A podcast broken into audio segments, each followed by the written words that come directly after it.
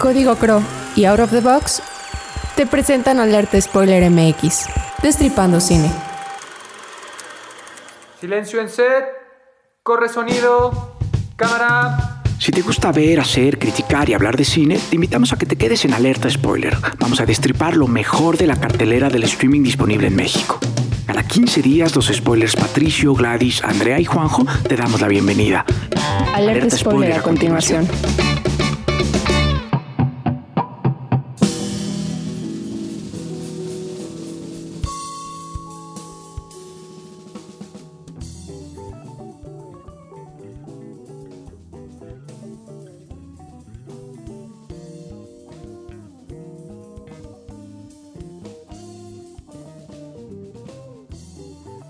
Hola a todos, bienvenidos a un episodio más de Alerta Spoiler MX. Siempre les saludo con muchísimo gusto. Yo soy Juanjo y como todos los martes de cada 15 días, saludo a mis queridos spoilers. Empiezo por ti, Pato, esta vez que siempre empiezas muy arriba para bajarte un poquito y luego saludar a las niñas. ¿Cómo estás? Hola amigos, muy bien. Ya no voy a empezar tan arriba, ahora voy a empezar desde abajo. Que es lo mismo, ¿no? Ver desde arriba que desde abajo. Deliciosamente todo bien. Andrea. Eh, muy bien, hasta ahorita me, hab- me había querido mantener en reserva mi opinión sobre una película, pero no pude y antes de empezar a grabar se las escupí. Pero pues ya, ya me escuchará la audiencia ahorita de ver qué opina. Genial, genial. Gladys, te saludo con mucho gusto. ¿Cómo estás? Hola Juanjo, muy bien, muy contenta de estar con ustedes grabando nuevamente un episodio que yo personalmente eh, voy a disfrutar mucho porque son películas que me gustan. Fíjate que yo también disfruté mucho estas películas. Eh, sin más rodeos y si les parece bien, nos vamos con la cápsula de tiempo compartido. Me da mucho gusto compartirles que a partir de hoy formaremos parte de la familia Everfields International Resorts. Tiempo compartido es de esas películas que todos interpretamos diferente. Qué linda. ¿Te gusta? Es perfecta. La película mexicana dirigida por Sebastián Hoffman sin duda genera conversación que nos lleva a distintas capas que quizá por sí solos no logramos encontrar. Les estorbamos. Llevas un buen rato en las tripas de la casa. Es de esas joyas del cine mexicano que se atreven a proponer, en vez de plagiar lo que nuestro vecino del norte nos ha contado ya interminables veces.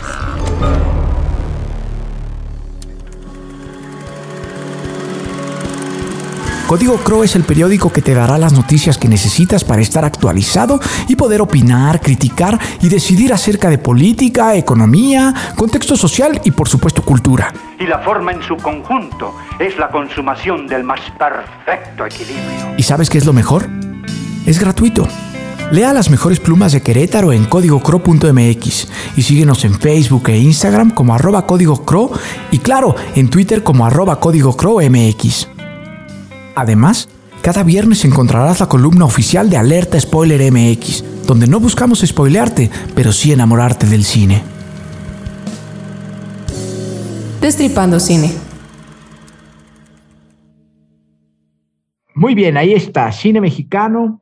Dirige Hoffman. Tiene a Luis Gerardo Méndez en el protagónico, quien además fue premiado en el Festival de Guadalajara por su actuación.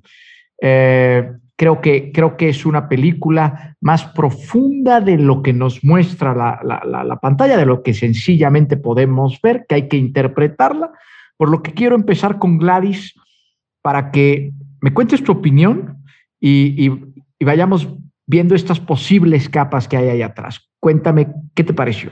Pues mira, Juanjo, yo, eh, elegí esta película principalmente porque era mexicana y porque justamente eso que dices, es una de esas películas que es mexicana, pero que no tiene lo de siempre, lo, el cine comercial mexicano. Pareciera que va a ir por ahí, de repente te hace una entrega en la que te confunde.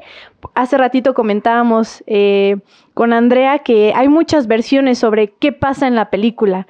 A mí me gustaría escuchar qué interpretaron ustedes, pero yo les voy a compartir que a mí me pareció brillante porque encontré, según yo, según yo, el plot twist y pareciera ser que, que estas personas que están confundidas de qué está pasando en este, eh, ¿cómo le puedo llamar? En este lugar que es de tiempos compartidos, hay un, tienen un, en este universo eh, hay una, una, persona en estas familias que tiene, podría tener alguna enfermedad como de que está perdiendo la memoria o alguna cosa así, y entonces están ahí en este lugar atrapados y no entienden su realidad porque tienen ese tipo de, enfermedad. Y así es como yo lo interpreté, al mismo tiempo que tienes un drama que está pasando entre los miembros del, de trabajadores del, del hotel eh, y además con una, un diseño de producción impresionante, actuaciones muy bien logradas. Incluso tenemos a un actor este, estadounidense que es el es RJ Might o Meat, no sé cómo se pronuncia, que es el, el hijo de,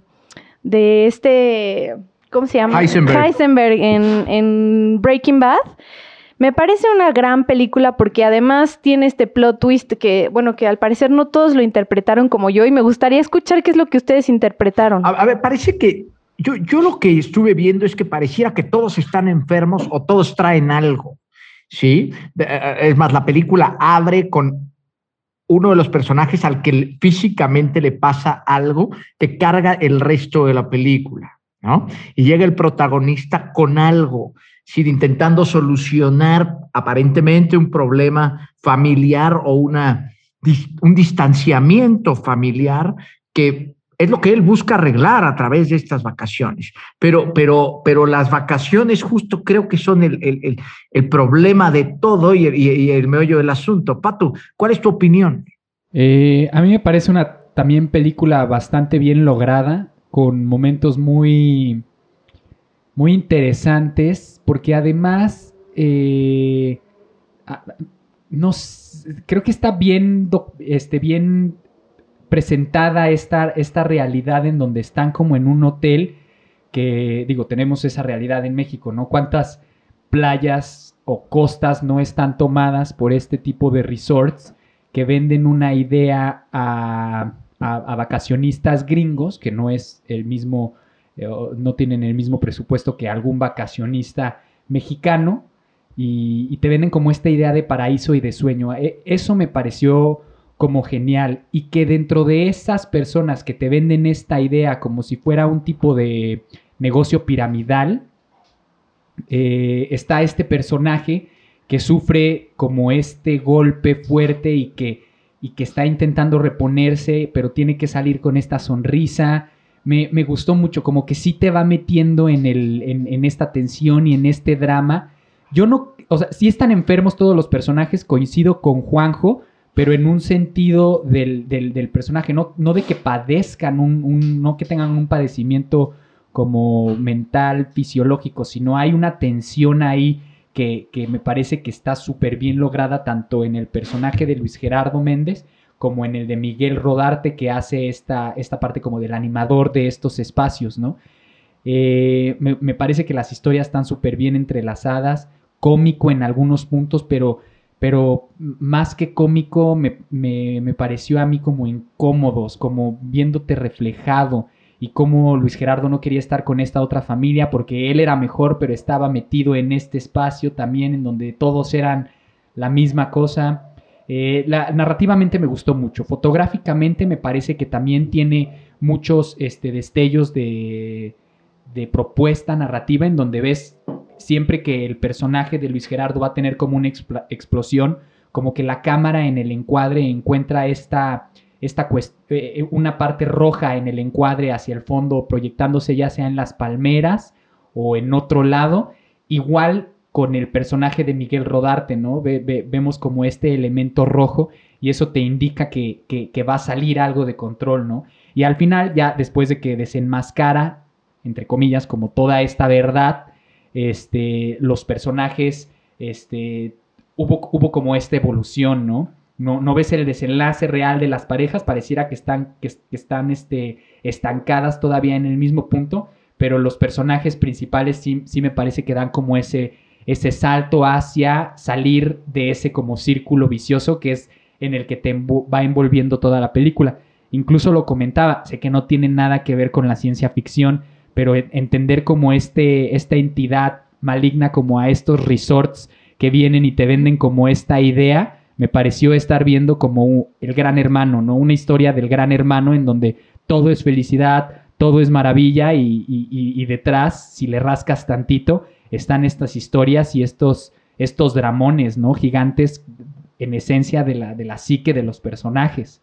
La fotografía, ya que te metiste en esa parte, a mí me hacía sentir como, más bien me, hacía cuestionarme si los personajes realmente estaban ahí o no, ¿sí? Porque no, no te lleva a una fotografía, más bien no te lleva a una fotografía de paisaje o de retrato en donde se te antoje estar necesariamente en el lugar. Te pintan algo increíblemente bello, ¿no? Es decir, es un paraíso, no sé qué, y, no sabes si lo estás viendo o no. Andrea, ¿cuál es tu opinión general de esta película? Yo la verdad tengo que decir que no me gustó. Eh, me recordó un poco a I'm Thinking of Ending Things, que bueno, ustedes en esta mesa saben que detesté esa película. A esta no la detesté tanto, pero pues no me gustó, o sea, no entendí el punto. Probablemente me faltó reflexión ahora que los escucho, pero no entendí el punto de la película. Cre o sea, sí, me queda claro que es una película contemplativa, pero ¿para qué, no? O sea, de que si, si no pienso mucho más allá, digo, ok, el enemigo es este como conglomerado, ¿no? Pero el enemigo, ¿por qué? Porque sobrevendió una villa y pues realmente ellos no se tenían que quedar, ¿no? Se podían ir. No, no veía el punto de, pues hay que destruir al conglomerado y, y, son los malignos. O sea, como que yo, yo no entendía en dónde estaba que fuera o sea, tan malos, ¿no? Tampoco. Los personajes, pues no, no los terminaba de entender, ni sus comportamientos, ni las visiones que tenían. Me pareció tediosa. Eh, pues no sé, o sea, al final pienso, ok, es profunda, porque eso es lo que a, al parecer aparenta, pero pues cuál es lo que hay detrás de ello, es no compren tiempos compartidos o cuál es la reflexión atrás, ¿no? Fíjate que yo hubo un punto en el que pensé, como hablábamos eh, hace un par de episodios, de que Clímax era como un reflejo de la sociedad francesa.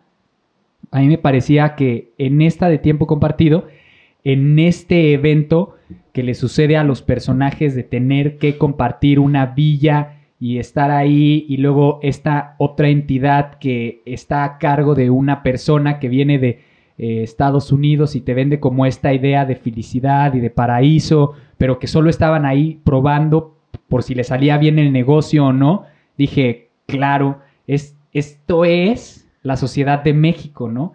De estas personas que tienen que compartir esta villa, que son iguales, porque agarraron la misma oferta del tiempo compartido, pero no se reconocen como iguales. Pero eran Se familia. Eran que- familia. Es que eso es lo que te... No, es que realmente no son familia, porque hay una parte en la película donde el personaje de Miguel Rodarte le da el documento que la esposa, que era quien estaba haciendo la labor de venta con esa familia de...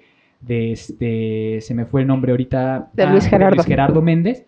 eh, tenía, el tenía el expediente y parte de ese expediente era esta otra familia ficticia que les estaban haciendo principalmente a la, a la esposa pasar un buen rato ahí, ¿no? Y encontrar como esta, esta sanación.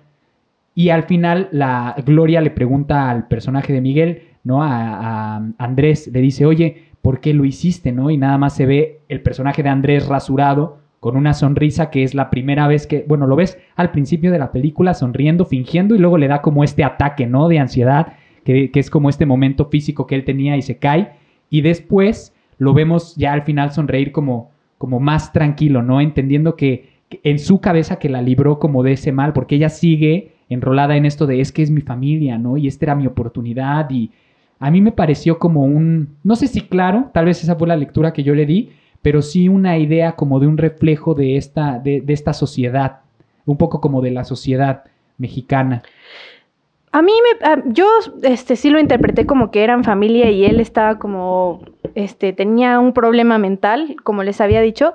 También creo que está esa lectura en donde sí se ve a este consorcio de los resorts que a mí personalmente sí me gustan y me encantan. Pato no tanto, pero sí, sí son esta como entidad este y me, y pone a pensar un poco la reflexión de Pato si aparte de la, de la lectura que yo le di, también tenían una intención de decir, eh, ok, estos tiempos compartidos que se sobrevenden y que no están tan chidos porque te venden, como dice Juanjo, este paraíso que al final de cuentas llegas y está atascado de gente, atiborrado de gente y no es lo que realmente te vendieron. Pero hay, hay, hay personas que cuando les ven la cara reaccionan de una manera, otras reaccionan de otra manera y otras reaccionan de otra, de otra manera. Y está esta parte en la película en donde a una de las, de las bueno, no sé si llamarle protagonistas, le ofrecen un puesto en la que ella tiene que ir a vender en este como es eh, Pyramidal Scheme eh, estos tiempos compartidos. Y entonces me hace pensar que a lo mejor también se trata un poco de eso la película, ¿no? De hacer una crítica a este tipo de ventas y en cómo nosotros formamos parte de ellas. Eh, y cuando nos ven la cara, intentamos verle la mejor forma, de ver de la mejor forma las cosas, pero hay gente que no y que se queja y entonces a ellos son a quienes llamamos locos, ¿no? Y me, me, lleva un poco a estos videos de utilizar la cámara y de, ya me estás, ya me levantaste la voz y te empiezo a grabar, ¿no? Y te voy a demostrar cómo tú eres la loca y te expongo. Entonces no irá también por ese lado como para intentar ver que el protagonista estaba exagerando y, llevarlo como un poco a la locura y entonces ahí deslegitimar lo que yo vi en una primera instancia. ¿No les parece que puede ir como también para ese lado? Lo que pasa es que, o sea, sí puedo entender que igual los personajes estaban enfermos desde que empezara todo el drama, ¿no? Eh, tal vez, o sea, soy yo cuando vi la película, no lo interpreté. Entonces a mí me pareció un poco exagerado lo que estaba pasando. Yo decía, a ver, por el hecho de que te encerraron en una villa, ojo, tú no quisiste por el dinero lo que sea y te decidiste quedar, pero por el hecho de que te encierren también y te vayan a compartir una villa con otra familia, no te vuelves loco, ¿no? O sea, como que en ese sentido, o sea, no me hacía sentido el desenlace de los personajes. Obviamente en el caso del, personaje de Miguel Rodarte, pues al final entiendes que murió su hijo y bueno, eso es, eso es este, un punto aparte, ¿no? Pero en el caso del, personaje de Luis Gerardo, pues no me hacía clic cómo se estaba desenvolviendo él con lo que estaba pasando, ¿no? Cuando le dan el balonazo y, fue todo así de que, no, él ya, que fue lo que lo hizo explotar y querer destruir todo esto que había detrás, es, pues es que no hay nada detrás, ¿no? Nada más sobrevendieron una villa y te estamparon un balón en la cara que a todos nos puede pasar, ¿no? O sea, como que no veía más allá yo. Yo, yo creo que sí viene desde una, una lectura de guion, o sea, un trabajo de guion, porque el personaje es Pedro, ¿no? Y Pedro significa piedra. Y el personaje de ella se llama Eva. Por ahí yo creo que también hay como una lectura en cuestión de, de guion de, lo, de los personajes y lo que representan, porque ellos ya venían con problemas, ¿no? Y esa vacación que iban a pasar ellos, ellos dos juntos solos como familia con su hijo, iba a ser para ellos. Ese momento que era lo que les habían vendido, iba a ser para ellos, ¿no? Eh, y, y, luego, ¿no? dos películas distintas. Sí, Yo vi otra cosa completamente entonces, diferente. Entonces, a mí me parece que sí estaba desde ahí. Igual él todo el tiempo quería mantener como este orden. Y no sé, yo, yo pensé mucho en esta cuestión de de, con toda esta quizá revoltura de las elecciones en, en Chairos y Fifi, como esa diferencia, pero esa fue mi lectura, que es esa diferencia que, marcamos entre unos y otros, sea, seas quien seas o te consideres del grupo que te consideres, pero seguimos siendo la misma sociedad, o sea, no somos ni una ni otra, sino somos la misma cosa y estamos compartiendo este tiempo en este país. A mí me recordó un poco a The Truman Show, como si él no supiera qué pasaba y estuviera así ajeno a todo y de repente se da cuenta, y más bien la audiencia se da cuenta de que lo que le está pasando él no tiene ni idea. Entonces, por eso creo que vimos como películas distintas, porque yo sí tengo como esta idea de que él no tenía ni idea de lo que iba a pasar, ni de lo que estaba pasando, ni de por qué le estaban viendo la cara. Y al parecer no le estaban viendo la cara, o sí, o no.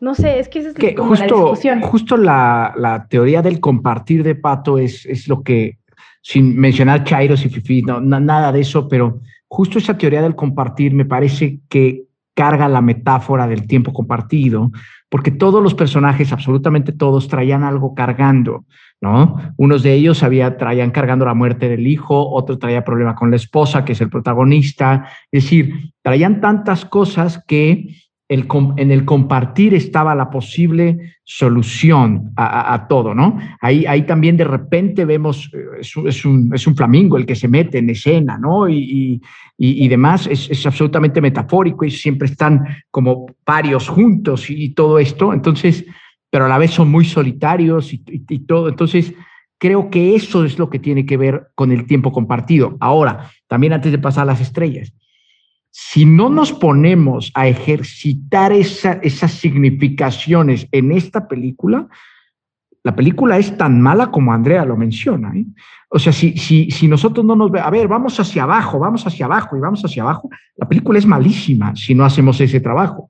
Pero acá en la mesa estamos para hacerlo, pues. A lo que voy es, no juzgo a Andrea que le haya parecido una mala película, es que sí puede parecer una muy mala película, quizá una película que hasta no cierra, y eso es, eso es muy, muy peligroso.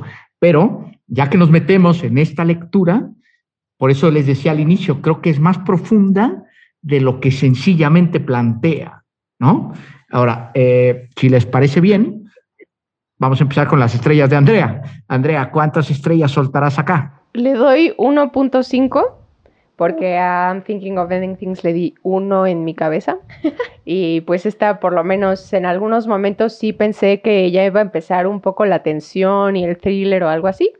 Y pues no, no pasó nada. Entonces 1.5. Muy bien, Gladys. Yo le doy 4 de 5 porque yo sí creo que es una propuesta interesante y me gustaría ver más de estas propuestas en el, en el mercado de cine mexicano. Súper padre. Exacto. Eh, yo también mando mi calificación por ahí, 445, porque hay que atreverse a sobre este tipo de, de narrativas con un nivel sencillo, ponerle capas y capas y capas y, y generar un concepto y un estilo alrededor de, alrededor de ellas.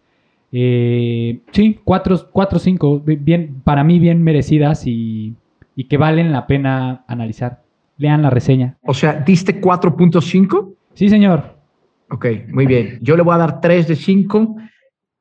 Dos, dos motivos particulares. El, el primero es que sí hay que arriesgarse, pero creo que el riesgo les salió un poco caro. Esa es mi, mi, mi primera conclusión. Y la segunda es que no creo que Luis Gerardo Méndez haya merecido premio a mejor actuación. No lo creo. He visto actuar a Luis Gerardo, en otras cosas y no creo que por esta mereciera. Es un gran actor, tiene un gran talento y acá no lo exploto. Fíjate en, en dónde ganó también, ¿no? O sea, y el tipo de corte de película que es, Sundance, Guadalajara, eh, por ahí te puede decir también muchas cosas, ¿no? Sí, sí, pero, pero, pero, lo ganó, lo ganó. Lo Ya, ganó ya, y, y- y yo justo estoy castigando un poco eso. Muy bien, vamos a escuchar la cápsula de mi maestro el pulpo. La cinta ganadora del Oscar por Mejor Documental en 2021 se vive como una poesía que intenta revivir la conexión del hombre con el entorno salvaje.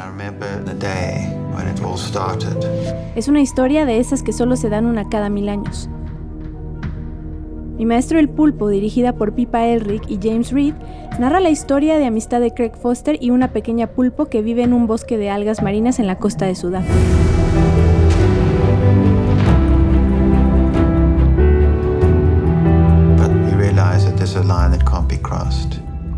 Entre suerte fortuita y un gran montaje, Mi maestro el pulpo se convierte en una de esas películas que sin duda cualquier ser humano debería ver en su vida.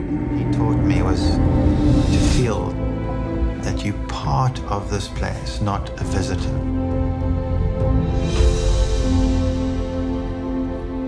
That's a huge difference.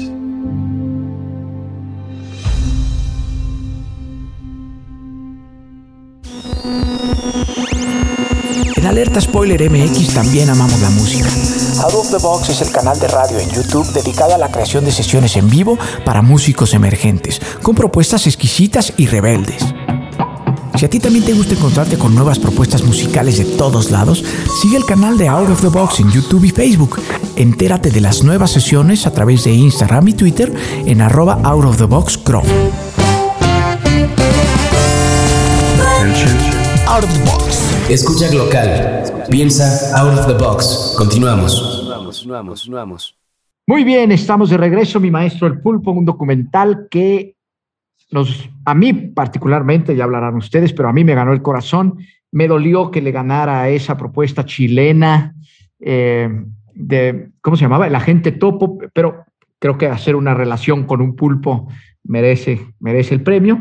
Y eh, lo merece bien, además, dirigida por Pipa Elric y James Reed, sudafricana, propuesta sudafricana. Andrea, quiero empezar por ti porque te quedaste con mal sabor de boca en la película pasada. Quiero escucharte cómo te sientes con esta. Ay, este sí me gustó un buen. Eh, agradezco la oportunidad de haber visto un documental así, porque realmente cuando en la vida vamos a tener la oportunidad de ver cómo se entabla una amistad con un pulpo, ¿no? O sea, realmente es algo que si te lo platican dices, sí, cómo no, ¿no? Pero lo ves y, te toca todas las fibras que, que existe. Me gusta mucho también que generalmente el documental aborda temas que afectan a un colectivo específico. Este, este documental realmente es, es individual, ¿no? Es sobre una amistad entre dos especies diferentes. Gira en torno a una persona y a su amigo pulpito, nada más, ¿no? Y realmente que dices, ¿qué tan relevante puede ser esto, ¿no? Pero realmente las enseñanzas que nos da la naturaleza merecen un documental, un documental que fue bien logrado y que se sintió íntimo y agradezco mucho. Creo que dices algo bien importante. ¿Cuántas veces vamos a poder ver esto? Yo te la respondo una vez es la vez que lo vas a ver, porque no es común la amistad entre especies de esa manera. Fíjense una cosa, hace poco mi esposa me preguntaba, oye, pero ¿qué relación hay entre estas dos películas que escogieron? ¿no? Como que no, digo, mira, no necesariamente tiene que haber una relación entre una y otra, pero acá sí la hay. Y justamente en una no saben compartir y en la otra comparten todo dos especies completamente distintas. ¿no? Si le buscamos, la encontramos. Gladys, ¿cuál es tu opinión de esta película? Ay, yo la amé. De hecho, antes de que la trajéramos aquí al, al programa eh, un amigo mío que tiene un blog de cine que se llama Un Mundo Feliz. Vea, este, léanlo porque escribe muy chido y, habla de muchas películas. Me invitó a hacer una reseña y justo me, me tocó esta película. Y bueno, me senté a escribirla y yo lloraba. Así, mientras estaba escribiendo la reseña, lloraba. Porque para mí la naturaleza es algo, es lo más hermoso que existe en el planeta y muchas veces me siento muy alejada de ella y esta película me dijo, me recordó que tenemos que, tenemos que disfrutar cada vez que estamos paradas junto a un árbol, cada vez que salimos de la ciudad y encontramos abejorros, escarabajos, este, vacas, ¿no? Eh, detenerte y verlas y ver cuál es su contexto y observar y detenerte a ver que, que tu mundo no es el de ellos y que a veces pasamos nuestra vida como si fuéramos visitantes en un país en lugar de realmente juntarnos y sentarnos y escuchar lo que la gente de cada país tiene que decir para sentirnos parte de ese contexto. Y creo que todo esto que, que, mencionan de, de, por qué le ganó a la gente topo, sin duda tiene que ver con que es una de las cosas que una en un millón. ¿Quién iba a pensar que, o sea, número uno, eh, el, el, protagonista era un cinefotógrafo, ¿no? O sea, si hubiera sido cualquier otro buzo, yo le decía a Pato, igual no hubiéramos tenido esta historia porque a lo mejor no se le hubiera eh, eh, ocurrido ir y grabarlo, ¿sabes? Pero a él sí, y se le ocurrió ir, irlo a grabar desde la postura de él como cinefotógrafo. Entonces es, es un documental de uno en un millón y por eso se merecía ese premio y todos los que ha ganado hasta ahorita. Y yo sí lo llevo como muy cercano a mi corazón. De hecho, hace un, hace un par de meses yo les preguntaba a la gente, Oigan, ¿qué películas buenas de animales existen? Hay muy pocas, ¿no? Y bueno, en lo que va del año he visto tres que me han marcado y que no tienen nada que ver con eh, Baby el Puerquito Valiente o 12 Perros de Navidad o lo que sea. O sea, son películas complejas que sí llenan, eh, llenan de narrativa y llenan de símbolo nuestra vida y que valen la pena ver y eso me encanta verlo en el cine. La, la, producción, eh, el, desarrollo creativo, narrativo de, este proyecto es sumamente complejo. Eh, la investigación se fue dando sobre la marcha, pues. ¿Qué, ¿Qué, piensas de todo esto? Fíjate, yo no sabía, Gladys me compartió que la persona que es el personaje principal, bueno, está el maestro Pulpo y está el cinefotógrafo, ¿no? Él no fue, o sea, él como cinefotógrafo se dio a la tarea de ir todos los días, ¿no? Y se llevaba su cámara y empezaba a fotografiar, porque él eh, buceando, no buceando, este, snorkeleando, porque no es buceo, no iba con equipo, él iba nada más snorkeleando, ni siquiera snorkeleando, tiene un nombre, no específico eso, como free diving, ¿no? Eh, él era fotógrafo, entonces él empezó a documentar y no fue sino hasta después que llegó como este equipo que dijo, oye, tu historia está súper chida, vamos a hacer la documental. Entonces, él no fue quien, quien desde un principio tenía pensado hacer el documental, sino él iba porque venía huyendo de, de- querer hacer cine y- y crear estas ficciones. Él decía, hay una parte en el documental donde dice, yo, yo, no, yo no podía ponerme detrás de una cámara ni detrás de una sala de edición porque no, no me llenaba, ya no quería estar ahí.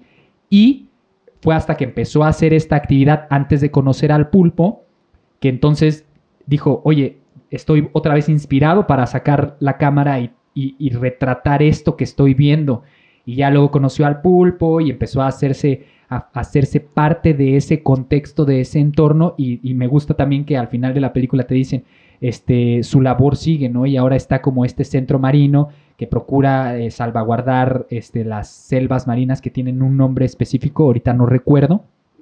Eh, entonces está bien interesante el proceso porque no era, no era con la idea en la cabeza de querer generar una ficción. Él lo hacía porque de verdad quería conocer la vida de este y, y nada más documentarlo, no necesariamente tener en mente la finalidad de esta historia la voy a contar porque creo que, creo que en ese punto en el que quieres a fuerza sacar esta historia y contarla y articularla de una manera ficticia, creo que en ese paso se puede llegar a perder algo que, sí, que a diferencia de tener nada más como este impulso de documentar. Y creo que él primero hizo ese proceso y ya en, el, en la labor de hacer el documental y ensamblarlo y el montaje, quizás sí regresaron a hacer algunas tomas extras para ahí terminar de contar la historia.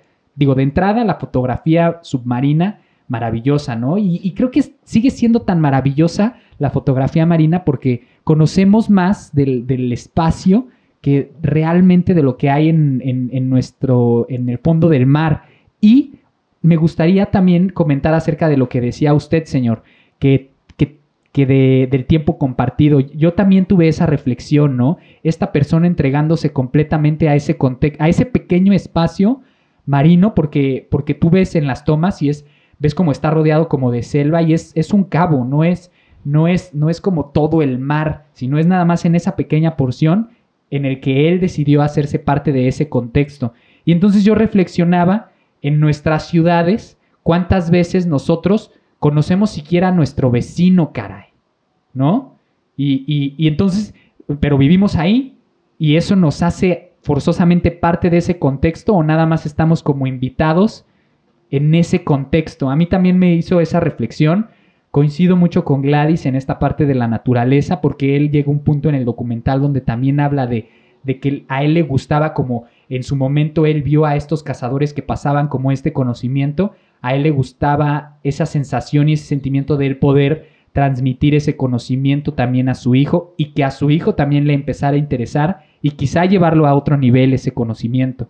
Y por eso, de hecho, no es buceo, e, porque él decía, yo soy yo y tengo que adaptarme a esto con lo que tengo. ¿Y qué tengo? Mi cuerpo. Y por eso él decide no ir con un tanque de oxígeno para ver cuánto más tiempo puede aguantar abajo de- del agua, ¿no?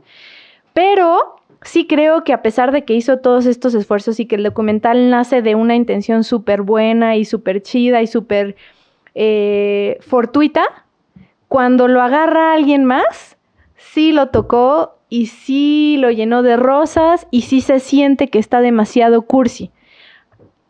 Sí, sí, las emociones que te provoca son las mismas que pareciera que le provocaron a él en la amistad en el pulpo, pero sí se siente en algunas partes muy, muy, a veces se siente que está como muy llevado a que te haga sentir eso, ¿no? Eso sí lo sentí y lo platicaba con Sí, Andrea. como un poco manipulador algunas partes, ¿no? Tal vez la música, eh, no sé, algunas tomas, algunos eh, pues close-ups a, a la cara del entrevistado. Pues no sé, aunque realmente sí, o sea, lo vale, ¿no? Porque eso fue una amistad con unos sentimientos muy bonitos, pero sí a veces me sentía un poco manipulada. Es Pero, eso, un eh, documental de Netflix. como- O sea, como que el estilo no me encantó. El mensaje, lo que te dice, la historia, es bellísima. Y esta relación que puedes lograr con tu entorno me parece maravillosa. Está cursi. Pero, lo, o sea, está cursi por el, cómo lo, lo llevan a eso, porque obviamente lo tienen que llevar a la retórica del humano, al entender las emociones, ¿no? Pero la parte en la que él se mantiene distante y no decide interactuar para salvarlo, eso es lo más eh, renunciar a nuestra capacidad de amor que podemos tener o hacerla más grande aún, para entender que ese es el ciclo de la vida, ¿no? Entonces tiene, está llena de todas estas metáforas que sí a veces parecen estar manipuladas por la directora y por cómo se llevó el montaje del documental, pero al final de cuentas la enseñanza que te deja y la, y la oportunidad que nos da de ver que se pueden entablar este tipo de relaciones con nuestro entorno es magistral desde mi perspectiva. A ver, respecto a la autenticidad, a mí, a mí me surge una pregunta aquí que les tengo a ustedes. ¿Lo cursi es malo o es feo?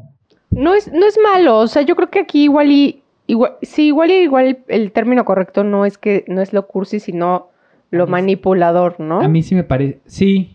Eh, bueno, es que... Pero lo eh, cursi bueno, y que- manipulador no van de la mano. No. No necesariamente. Es que yo ahí, Andy, creo que toda ficción es manipuladora.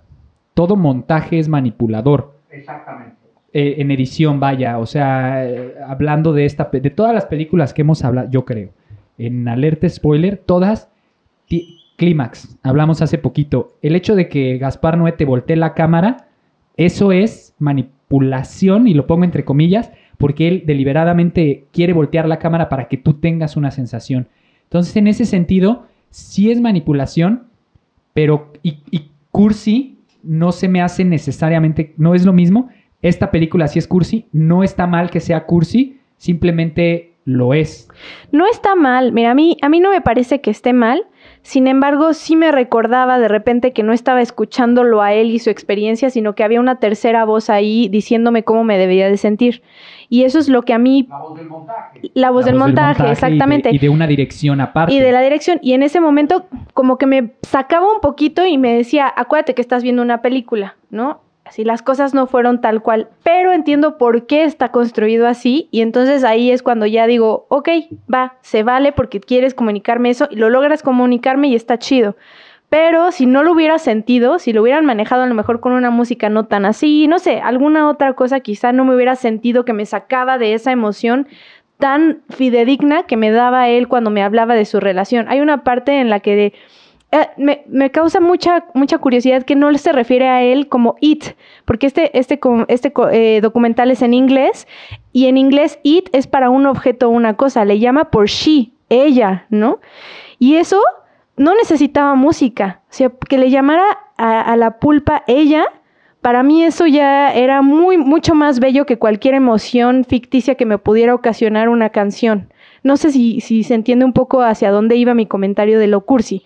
Sí, sí, pe- pe- perfectamente, pero, pero, pero creo que ya nos, ya nos separamos, logramos separarnos de lo cursi, cosa que me parece fantástica, ¿no? Má- Más bien eh, es un tema de montaje en donde quizá la música no te encanta, ¿no? Está, está, está bien. Andrea. Es que justo, justo me queda claro que cualquier ficción es manipuladora, ¿no? O sea, porque realmente eh, el director generalmente te dirige hacia lo que él pretende hacerte sentir, ¿no? Pero en el caso del documental, si bien también hay un montaje y demás, creo que basta con las emociones de, sus protagonistas o con simplemente ver la interacción, en este caso del pulpo y el, y el buzo, eh, para que tú sintieras algo, ¿no? no eh, como que me, me parecía sobrada todo lo demás, ¿no? O sea, realmente con ver cómo se le subía al pecho y todo era más que suficiente.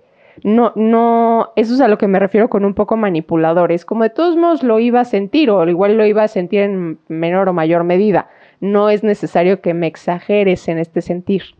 Estoy de acuerdo contigo de que, perdón, No, no, vas, vas, vas. Ah, que estoy de acuerdo con Andy de que sí hay grados de manipulación. Obvio, todo montaje es manipulador, pero sí hay uno que te va a decir, solo vas a sentir esto y nada más, ¿no? Y, y un poco retomando lo de la música, no es que no me guste la música, es que siento que había momentos en donde no era necesaria.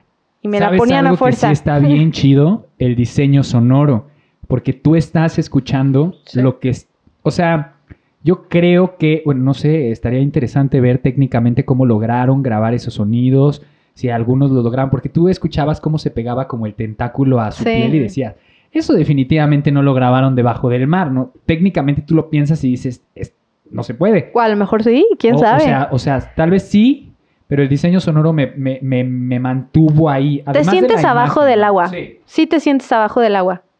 A ver, me regreso tantito a la manipulación. Le- le- les quiero preguntar una cosa más. Estaba yo leyendo algunas críticas, reseñas, ya saben, ¿no? Trabajo que hacemos acá en la mesa. Eh, hay muchos críticos malos, negativos, que dicen que realmente esa historia nunca sucedió, que todo es producto de una manipulación fílmica llevada en montaje y que la relación entre pulpo y humano que nos presentan, eh, o, es, es pulpo o pulpa, no sabemos, pues, pero eh, entre pulpo y humano que nos presentan nunca existió. Yo no quiero creerme eso, yo, yo quiero creerme que existió y que verdaderamente es, es, un, es un tema que se vivió y que este cinema, cinefotógrafo sudafricano estuvo levantando este material y después se metió a sala de montaje y se contó. Quiero creer. Pero ¿qué pensarían si de repente nos enteráramos que, que, que efectivamente hay un engaño cinematográfico brutal atrás de esto? Yo, perdón, yo sí quiero decir que coincido, no en, no en la idea, digo, hablamos de la manipulación. Fíjense qué extraño que las veces que hemos tocado el tema de manipulación en el cine, en esta mesa, exacto, a- eh, a- tocamos películas que tienen que ver con documental. Me llama la atención cuando el documental debería de acercarse más a la realidad, ¿no? Eso, No se acerca a la realidad, pero la manipulación es autoral y es totalmente de Sí. montaje, eso no tiene nada que ver. hay una persecución del, del- del tiburón al pulpo y entonces esta persona, hay una parte en la película en donde dice que iba con lo necesario nada más, ¿no? Y entonces, si vas con lo necesario para no espantar al pulpo, no llevas dos cámaras para grabar una cámara al tiburón y grabar otra cámara al pulpo. Grabas, las grabas aparte, ¿no? Grabas al pulpo y lo puedes ir siguiendo y luego grabas al tiburón. O llevabas dos cámaras si había alguien más en ese departamento y no nada más era amigo de aquí nuestro compañero Buzo. Bueno, pero, Pero- esas son cuestiones técnicas. Pero no es al mismo pregunta, tiempo. No es al mismo tiempo el tiburón y el pulpo. No, hay un punto de la persecución donde sí está el montaje, en donde el pulpo está corriendo y el no corriendo, o sea, nadando y el tiburón está siguiendo al pulpo. Ah, sí, pero eso puede ser cualquier pulpo y cualquier tiburón y lo vistes porque es de acuerdo a la anécdota que te contó el buzo. Exacto. Tú, tú- entonces es como un tipo, Pero- es un tipo pero- de crestomatía, pero hecha abajo del agua con animales marinos. Sí, pero sí tiene muchos puntos. O sea, sí tiene muchas... Perdón, nos estamos entonces sosteniendo en la anécdota. No, pero no todo, no todo el tiempo. No, no todo, no todo, no, no, pero algún tiempo sí. Andrea, Pues yo, o sea, no, no lo vería, o sea, sí, evidentemente igual y por el simple hecho de que son diferentes especies y realmente un pulpo probablemente que no entienda una amistad como la entendemos los humanos, o sea, igual nosotros decimos, ay, wow, son, son los mejores amigos, ¿no? Y el pulpo pues nada más lo ve como una alga que está ahí eh, papaloteando, ¿no? Pero la realidad es que como un depredador no lo ve. Al principio sí, porque ves que incluso cuando viene un tiburón el pulpo se esconde y demás, ¿no? Pero cuando lo ve a él, en un principio aparentemente sí se escondía y poco a poco se va familiarizando con él. Y probablemente no es que fuera para el pulpo su mejor amigo, pero por lo menos se sentía familiarizado con él. Pero para mí no le quitaría el mérito al documental el hecho de que sí algunas cuestiones de montaje, vuelva a lo mismo, manipulen y nos hagan creer que hay una amistad demasiado profunda entre, entre ambos, porque creo que al final el mensaje que es que el, el maestro es la naturaleza, pues Se comunica. se, se comunica, ¿no? Y realmente no, no es un mensaje que echemos para afuera nada más por el simple hecho de que se exageró tal vez en el montaje. Justo a, justo a eso me refería con, eh, con que el, el humano embeleza la historia, ¿no? Obviamente sabemos que a lo mejor ese abrazo no fue un abrazo. A lo mejor no le dio como un último beso, no se despidió, fue casualidad, lo que sea. Pero a mí lo que me hizo pensar que realmente sí existió como toda esta amistad no fue en esas partes melosas en donde jugaban, en donde hacía sus torbellinos, en donde se sentía cómodo con él, sino cuando lo utilizó a él para cazar. Ahí fue cuando, me- cuando sentí que eh, Craig Foster, sí, sí es Craig Foster, bueno, es, este buzo, No, era el productor, él. bueno, el, el- el protagonista, cuando lo utiliza para cazar, es ahí donde yo dije, este, esta, este C, este pulpo, ya lo hizo parte de su entorno y se siente tan cómodo con él que lo utiliza como parte de su, de su contexto para sobrevivir. Ahí es en donde todo el objetivo y la naturaleza y poder coincidir con eso cobra todo ese sentido. No los abrazos, no los besos, esos son invenciones humanas. Pero Ajá. la capa Ahí pero está lo cuando, cursi. claro, cuando lo utilizó para sobrevivir él, para poder comer, para poder sobrevivir, ahí es donde realmente se vio que sí hubo un vínculo entre los dos. Andrea, para pasar a las estrellas, cierra, por favor. Creo que en general ese es el problema que tenemos los humanos, ¿no? O sea, realmente querer ver todo, todo el lenguaje de la naturaleza como nosotros nos comunicaríamos, ¿no? O sea, el hecho de, del beso y el abrazo y demás probablemente son, son conceptos que un pulpo no tiene y no porque sea una especie menor, simplemente porque es una especie diferente que no tiene este lenguaje, ¿no? Y creo que es un error que tenemos en general, ¿no? Lo vemos simplemente con los perros, que es el, el animal con el que más interacción tenemos, por regla general. Queremos que se comporte como nosotros queremos que se comporte un perro, como nos enseñaron, y siéntete cuando yo te digo que te sientes y demás, ¿no? Y a veces ni los dejamos ser perros. Entonces realmente es, pues, no nos gustan los perros, nos gusta un perro que sea sumiso a nuestras órdenes, nada más, ¿no? Entonces creo que es en general lo que puedo yo rescatar de, digo, de todas las cosas que rescato de este documental es eso, ¿no? Entender la naturaleza con el lenguaje que tiene cada especie, respetarla como tal y, no creernos, superior a ellos, ¿no? Es la peor falacia que puede existir. Yo quiero abonar a ese comentario una experiencia que tuve hace un par de semanas en donde estuve en una expo canina, en donde los estaban los creadores y además están los manejadores, ¿no? Que son estas personas que dirigen a los perros mientras están en su exposición. Pero los criaderos, los creadores se esforzaban tanto en peinarlos de tal forma a los perros.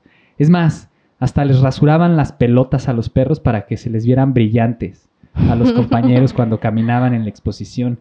Entonces yo estaba que no lo podría, no lo, no lo podía creer porque decía, neta, neta nos hace falta Pobres perros. todo este, toda esta idea sobre lo que tiene incluso que ser un, un ser humano. Y sí, pero ya nos estamos extendiendo. Eh, coincido, sí, nos hace falta mucho desprendernos de nuestra idea del lenguaje universal porque es, es solo entre nosotros que funciona ese lenguaje. Muy bien, bueno, el documental es anecdótico, es manipulador y me fascina que sea así. Andrea, estrellas. Le doy 4 de 5 por justamente esta música, tal vez montaje, un poco sobrado en algunos momentos. Técnicamente me pareció superior eh, el agente topo. En narrativa, en la historia que, que plantea, pues sí es, es, más interesante, tal vez este. Entonces, 4, 4 de 5. Perfecto, Gladys. Yo le doy 4.5 de 5. A mí les digo, sí me gustaba la música, incluso en mi reseña les decía, pongan el soundtrack antes de leer mi reseña.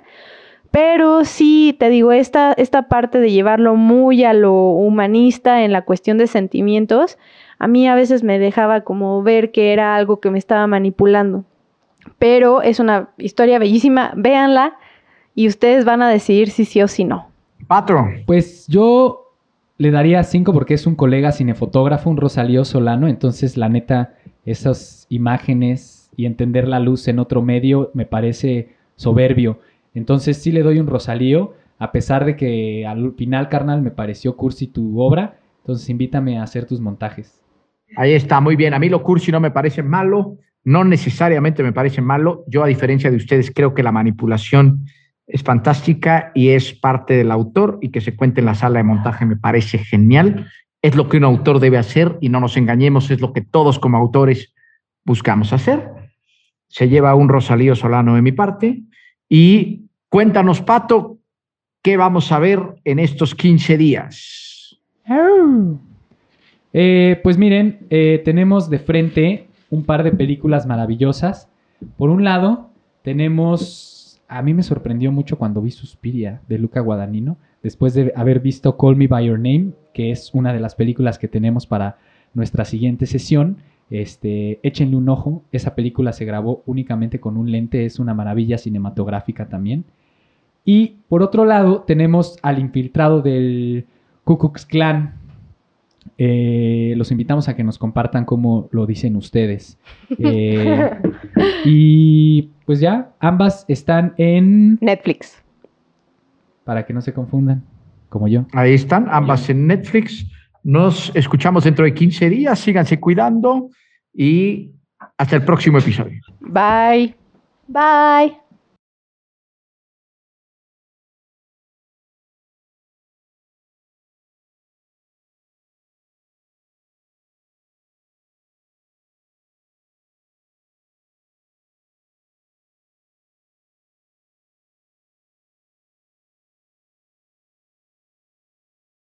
Corte y queda.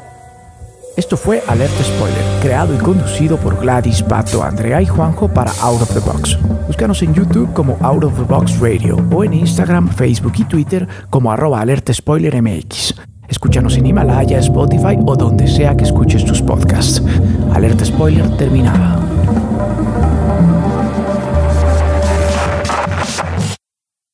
Out of the box.